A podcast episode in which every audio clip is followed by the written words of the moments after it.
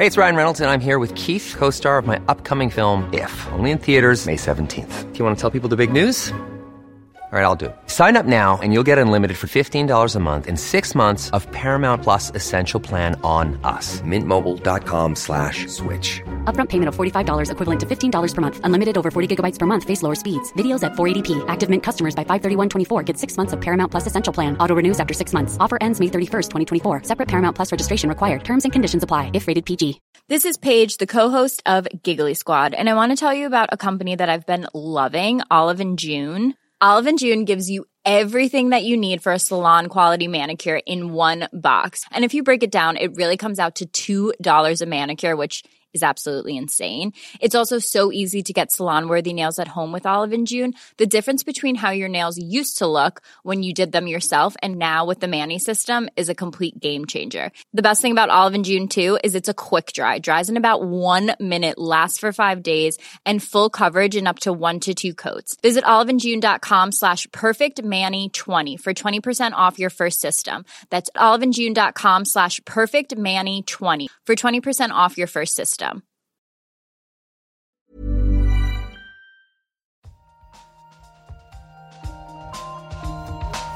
In an experiment. We don't know yet. Why is light so far? Like it sounds so simple. They had no idea. But now the data speaks. I find this not only refreshing, but, but at some level astounding.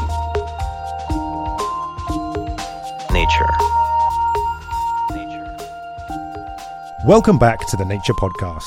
This week, solving the mystery of an unidentified fossil fish and uncovering ancient architecture buried in the Bolivian Amazon. I'm Noah Baker. And I'm Benjamin Thompson.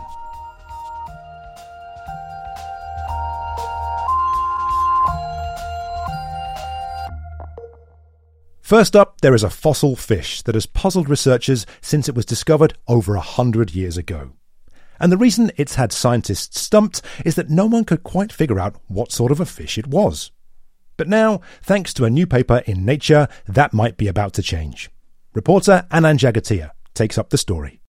If you travel to the northern tip of Scotland, right up in the Highlands, you'll find Achanarras Quarry. It's famous for its fossils, and the quarry is full of them. A single square metre of rock might contain up to 200 specimens. Achanarras is also one of the only places in the world where you can find the preserved remains of an animal that lived around 385 million years ago, called Paleospondylus. Paleospondylus is a very small fossil fish, just a few centimeters in length, and for all the world it looks like a small tadpole. It was first described in 1890, and since then it has become one of the most debated and most mysterious fossils ever known to science. This is Jorge Mondéjar, a vertebrate paleontologist at the Senckenberg Museum of Natural History in Germany. He says that ever since its discovery, scientists have argued about how exactly to classify this tiny animal. So first, it was considered to be a jawless fish. These are fishes that still live today and have no jaws, like a lamprey or a hagfish. But then it was also considered to be a placoderm, a very bizarre extinct armored fish, a shark, and even it was considered to be a herring. So why is this small, ancient, tadpole-looking fish so mysterious? You find fragments of the of the skull, and of course the vertebral column, and some parts of the of the tail fin. But beside that, you have no traces of a dermal skeleton. You have, you have no scales. You have no bones that cover the, the skull, and there are also no paired fins. So paired fins are paired structures that are used in swimming by fishes. And because of that, it's actually quite difficult to identify what kind of fish it is. Without paired fins or even teeth as clues to go on, paleontologists have struggled to place Paleospondylus on the tree of life. One problem has been trying to figure out if the fossils are adults that never had these features or lost them over the course of evolution, or whether they were actually juveniles in their larval stage that just hadn't developed them yet. But now a paper in Nature offers some new evidence that might help to solve the Paleospondylus riddle. A team has produced the first high resolution imaging of its tissue structure from two incredibly well preserved specimens. We scanned the specimens with very bright X-ray from synchrotron, which enabled to increase the resolution and also contrast. This is lead author Tatsuya Hirasawa from the University of Tokyo in Japan, who used these high intensity X rays to peer inside the rocks and uncover tiny anatomical details of Paleospondylus which had never been seen before.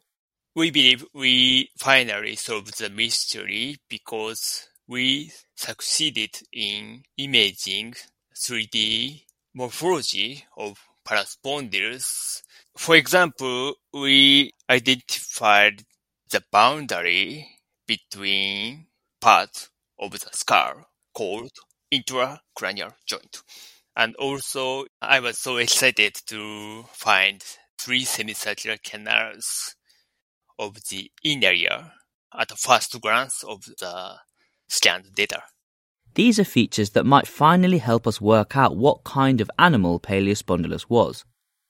Jorge, who you heard from earlier, has written a news and views article about the work. He told me that the fact you can see three semicircular canals points towards Paleospondylus being a jawed vertebrate, and the presence of an intracranial joint narrows things down even further. This feature is only present in one particular group of fishes. It's called the lobe fin fishes or the sarcopterygian fishes. So finding an, an intracranial joint in Paleospondylus is huge because that means that Paleospondylus is not a shark, it's not a jawless vertebrate, it's actually a sarcopterygian. And it belongs in a group to which we also, as humans and as mammals and as tetrapods, belong. Tetrapods are four limbed vertebrates, which includes the mammals, the birds, and the amphibians. So rather than being some obscure extinct animal, these new observations suggest that Paleospondylus is a Sarcopterygian, a member of the lineage that eventually led to us. So is that it? Has the mystery of the tiny fossilized fish found a hundred years ago in a Scottish quarry finally been solved? Well, not quite. There are still some big questions to answer like whether the fossils are adults or larvae. But Tatsuya's scans also provide some clues about the skeleton that might help to settle this issue too. For a long time, we thought that the skeleton was entirely made of cartilage, so like in a shark, for example. But recently, other colleagues have identified that this skeleton was mainly cartilaginous, but it showed some traces of bone, perichondral bone. It's a very thin layer of bone and the article also showed that this perichondral bone was quite common, was quite developed in Paleospondylus, and thus it shows that it was actually caught in the act of mineralizing its skeleton even further. In other words, rather than being an adult with a skeleton made of cartilage, Paleospondylus could be a larva in the process of turning that cartilage into bone. But if it is a juvenile, then that begs the question what does the adult form look like? Well, according to Jorge, we can't really know yet. And really, there's only one way to find out. Firstly, I would say we need more specimens, but this is a silly answer because we have thousands of specimens of Paleospondylus already known. But I think what we would need are more developed specimens, I mean, older specimens, so that we can actually more properly see certain features developed in time, such as paired fins or scales or even teeth. Tatsuya agrees that finding fossils with more features, particularly with dermal bones from the skull, is the only way to confirm what this creature is and where it fits on the tree of life once and for all. I believe the dermal bones covering the skull is the key because there are uh, many features important for phylogenetic analysis on the dermal bones. We need new fossils. Tatsuya Hirasawa there. You also heard from Jorge Mondéjar. Look out for links to Tatsuya's paper and Jorge's news and views article in the show notes. Coming up, the archaeologists that have used LIDAR to uncover ancient settlements hidden in the Bolivian Amazon. Before that, though, it's time for this week's research highlights, brought to you by Dan Fox.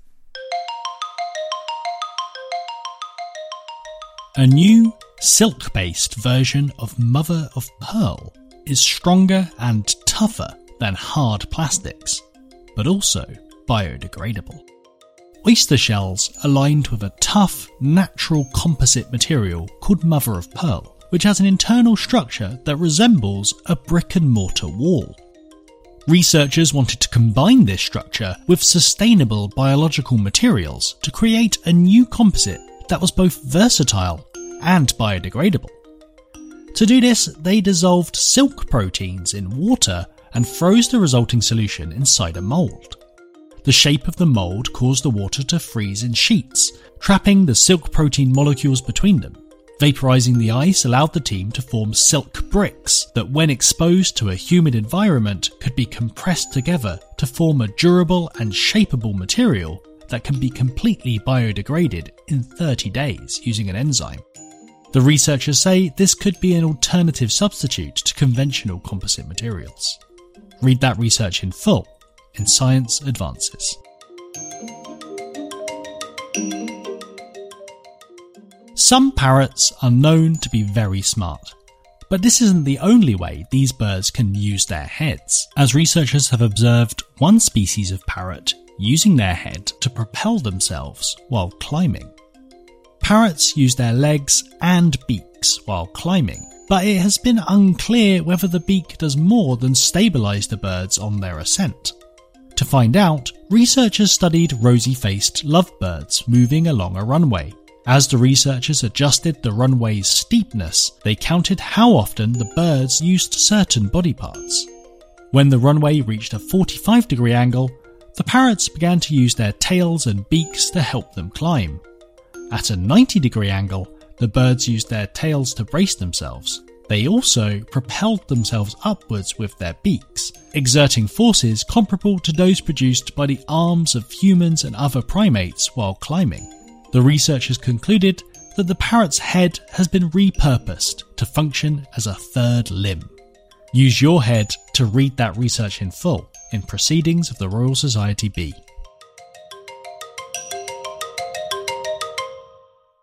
Next up on the show, we're travelling to South America, specifically Western Amazonia, where archaeologists have been using LIDAR tech to uncover new evidence of an ancient civilization. Their data suggests that the region wasn't as sparsely populated in pre Hispanic times as previously thought. Reporter Shamini Bundell is here to tell us more. In the Amazon basin, in the lowland forests of Bolivia, archaeologists have been using LIDAR technology to virtually peel back generations of forest growth, and underneath the canopy, they've discovered unexpected new evidence of an ancient civilization.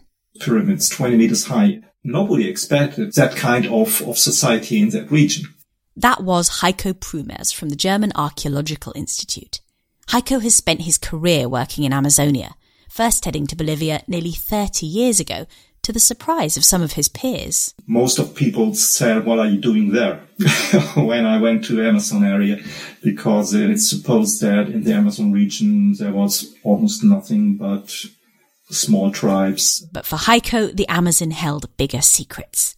In 1999, he started to investigate large mounds in the lowlands of Bolivia. If uh, you go to the southeast of the Llanos de Mojos, which is a savanna region to the, in the lowlands of Bolivia, people will tell you of the lomas. Those, those lomas are mounds that exist over there and that are normally covered by vegetation. When Heiko and colleagues started excavating some of these mounds, archaeologists theorized that they were rubbish heaps, the result of waste accumulated over centuries. But hidden beneath the earth, the teams found evidence of rectangular platforms, graves, and artifacts, signs of a society with a social hierarchy. We found something like 120 graves in that site and some did have offerings and they were at special locations. So all those data combined show that the society itself was much more complex than anybody had supposed before. So in 2019, a team set out by helicopter to try and uncover the true scale of this ancient civilization with the help of LIDAR technology. You use a laser adapted to um, the helicopter or small aircraft and then you fly over an area and by the reflections of the laser you get the distance from the objects and the fascinating thing is that you can eliminate virtually digitally the vegetation afterwards. Beneath the thick canopy were structures. Rectangular platforms, conical pyramids, defensive banks, canals, reservoirs, and long, straight causeways connecting hundreds more settlements, large and small. If you are overflying those sites, you won't see anything but trees, vegetation. And uh, when you see afterwards all LiDAR images, well, you know you have been flying over sites, archaeological sites. You see everything. The discovery is part of a huge change in what archaeologists think about the history of the Amazon. If we talk about Amazonia, we generally talking about people without agriculture. And if you look at the anthropological literature on the tribes, as they were called some years ago, the ethnic groups in that region, they normally make something like gardening, garden culture, but not what we call agriculture. And to recognize as a first step that they were sedentary and that they are agriculturists, that is a big step. Even just from the air, the newly found settlements give hints of a complex and unexpected way of living. In near to every site, in one hour of walking, you will find at least one other site. Nobody expected that kind of, of society in that region. So that's a new thing. Yeah, to find a densely populated area with settlements much larger than before. So, what does that tell us about the Casarabe culture who constructed these settlements and the two mounds that Heiko and colleagues have already excavated? When I'm giving conferences in Bolivia and people ask over there, and, and who were those people that constructed those mounds? And I say, well, we just commence our studies over here. We, we don't know if, if I were working in Switzerland or in Germany and after excavating at two sites, I would dare to say it's like that, it's like that. They would get me off the country. so we need to, to be patient and wait for further excavations in those sites to, to be able to explain something of what we are seeing right now the big thing is that we can say there is new civilization, new culture waiting for us to study them. For me, who has worked over this last 20, 25 years in that region, it's uh, sort of a, a dream coming true. That was Heiko Prumers from the German Archaeological Institute. You can read that paper over at nature.com or follow the link in the show notes. Finally, on the show, it's time for the briefing chat, where we discuss some of the articles that have been featured in the Nature briefing. Noah, what have you got for us this week? So, I have a story that was written by reporter Sarah Reardon, and it's in Nature, and it's all about kidney transplantation, but specifically pig kidney transplantation, not into other pigs, into people. Well, that was my first question is it animal to animal? But no, animal to human, right? And there's been a lot of that in the press recently. Yeah, so xenotransplantation, transplanting organs from one species into another species, is one of these kind of like sci-fi ideas become reality. And you're right, over the last year or so in particular, there's been a lot of attention on xenotransplantation, largely inspired by the first xenotransplantation of a heart, a pig heart into a human, which happened in January this year. Sadly, the patient there died after two months, but it was still a huge step. And in this case, there's a story that kind of rounds up a load of recent studies that have been done with pig kidneys. So these are genetically modified kidneys that are being transplanted, in these cases, into people that have recently died, not living patients. And that seems like quite a significant difference. Yeah, absolutely. So this technique to use people that have recently died as a way to kind of test the xenotransplantation process is not new. It's been suggested before. It's been been done before. And the kind of concept here is it's the closest we can get without potentially doing harm to a human study. So lots of studies have been done with genetically modified kidneys and other organs in non human primates with great success. For example, there was a baboon that lived for two years with a genetically modified pig heart. But many scientists point out that baboons, for example, have very different metabolism, they have different immune systems. You know, there are regimes of immunosuppressant drugs that are used in people that don't work in baboons. And so it's really hard to get a clear sense of how this xenotransplantation might work in a human unless you use a human subject. But ethically that can be complicated and so the first step you can do is use someone who has been declared legally dead because they are brain dead However, their other systems are still functioning or can be kept functioning. And so there is a kind of a window there where ethics boards can allow scientists, with permission of the subject and with their family's permission, of course, to see whether or not a kidney, for example, in these cases, can function in a human system. And you say this article is a bit of a roundup of what's been done then. And so, what has been done and how have the experiments been progressing? Yeah, so the latest study, which was published in the New England Journal of Medicine, which is kind of the lead for this story, I suppose, used a kidney from a genetically modified pig. Now, this pig has been modified to have a more human like immune system, specifically in this case, a gene which has a very long and complicated name, but I'm just going to call alpha gal, has been switched off. And that's in order to try to prevent the rejection by the human immune system of this organ. And this organ, along with the pig thymus, has been transplanted to a subject who has recently died in the previous day or two. It wasn't transplanted to where the kidneys would be. The subject still had two kidneys of their own. It was actually transplanted onto their leg and joined up to the artery and vein systems there as a kind of a third kidney, I suppose, and then monitored for just over two days to see whether or not it was functioning and to see whether or not it was going to be rejected. And what happened then? What did the researchers find? Yeah, well, and that's very much the headline, I suppose, of this story is that this kidney was not rejected in the relatively short amount of time that it was grafted onto this leg. And what they were monitoring was the volume of urine produced and the concentration of something called creatinine, which is a toxin that the kidneys can filter out.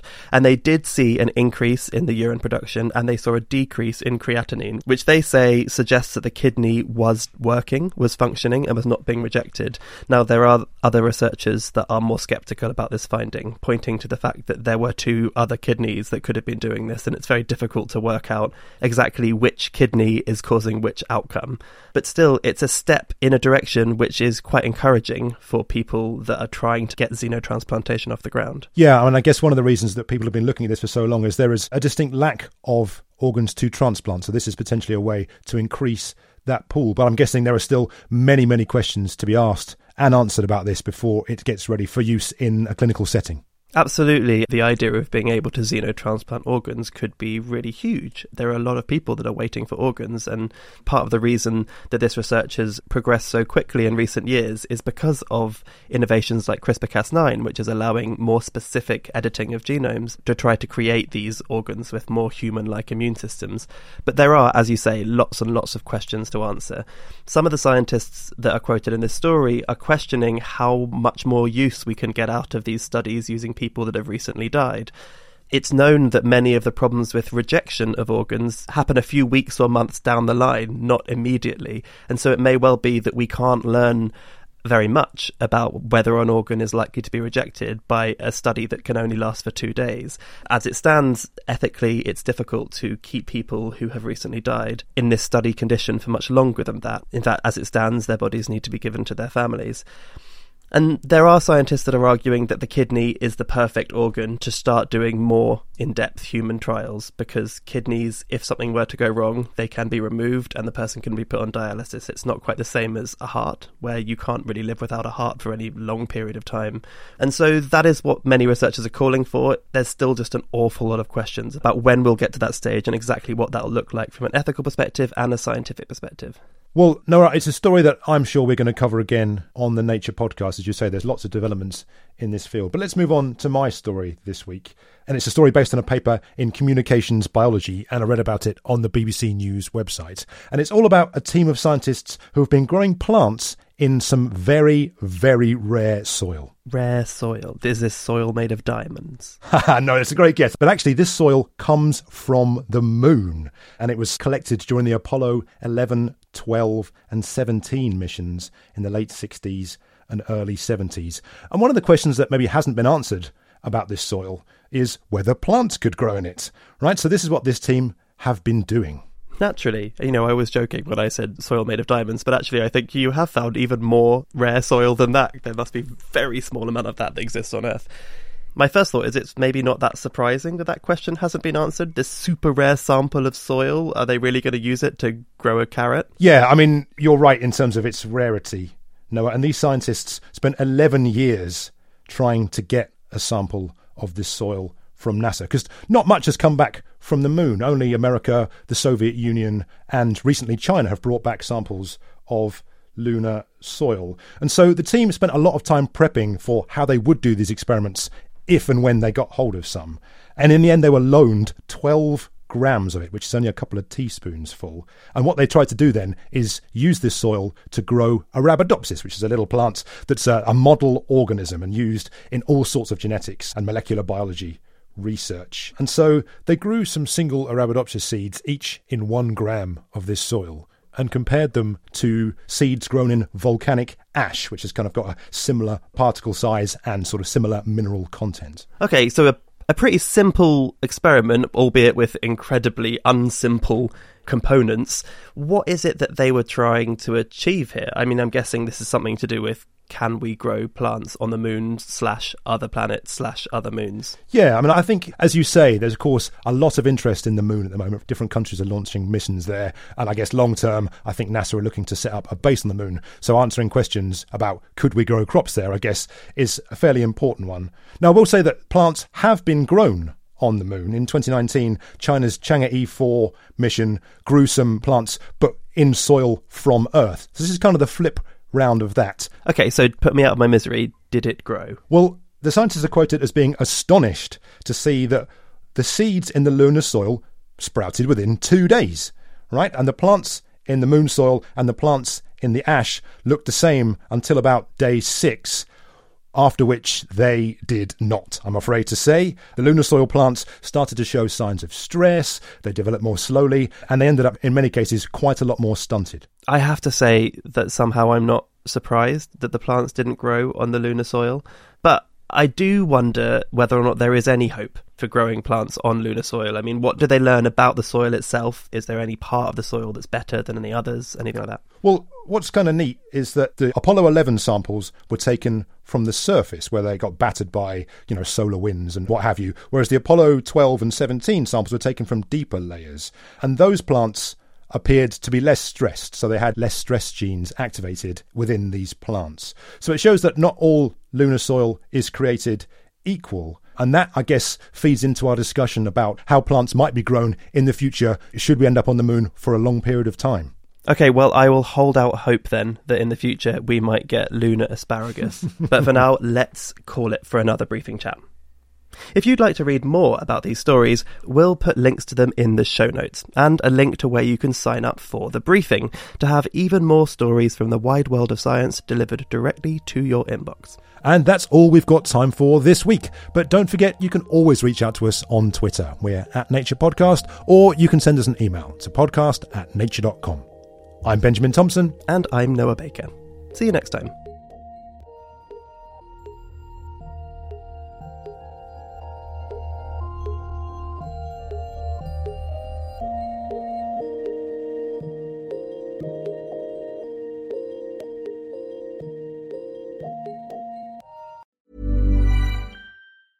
Ever catch yourself eating the same flavorless dinner three days in a row? Dreaming of something better? Well, HelloFresh is your guilt-free dream come true, baby. It's me, Keke Palmer. Let's wake up those taste buds with hot, juicy pecan-crusted chicken or garlic butter shrimp scampi. Mm. Hello Fresh. Stop dreaming of all the delicious possibilities and dig in at HelloFresh.com. Let's get this dinner party started.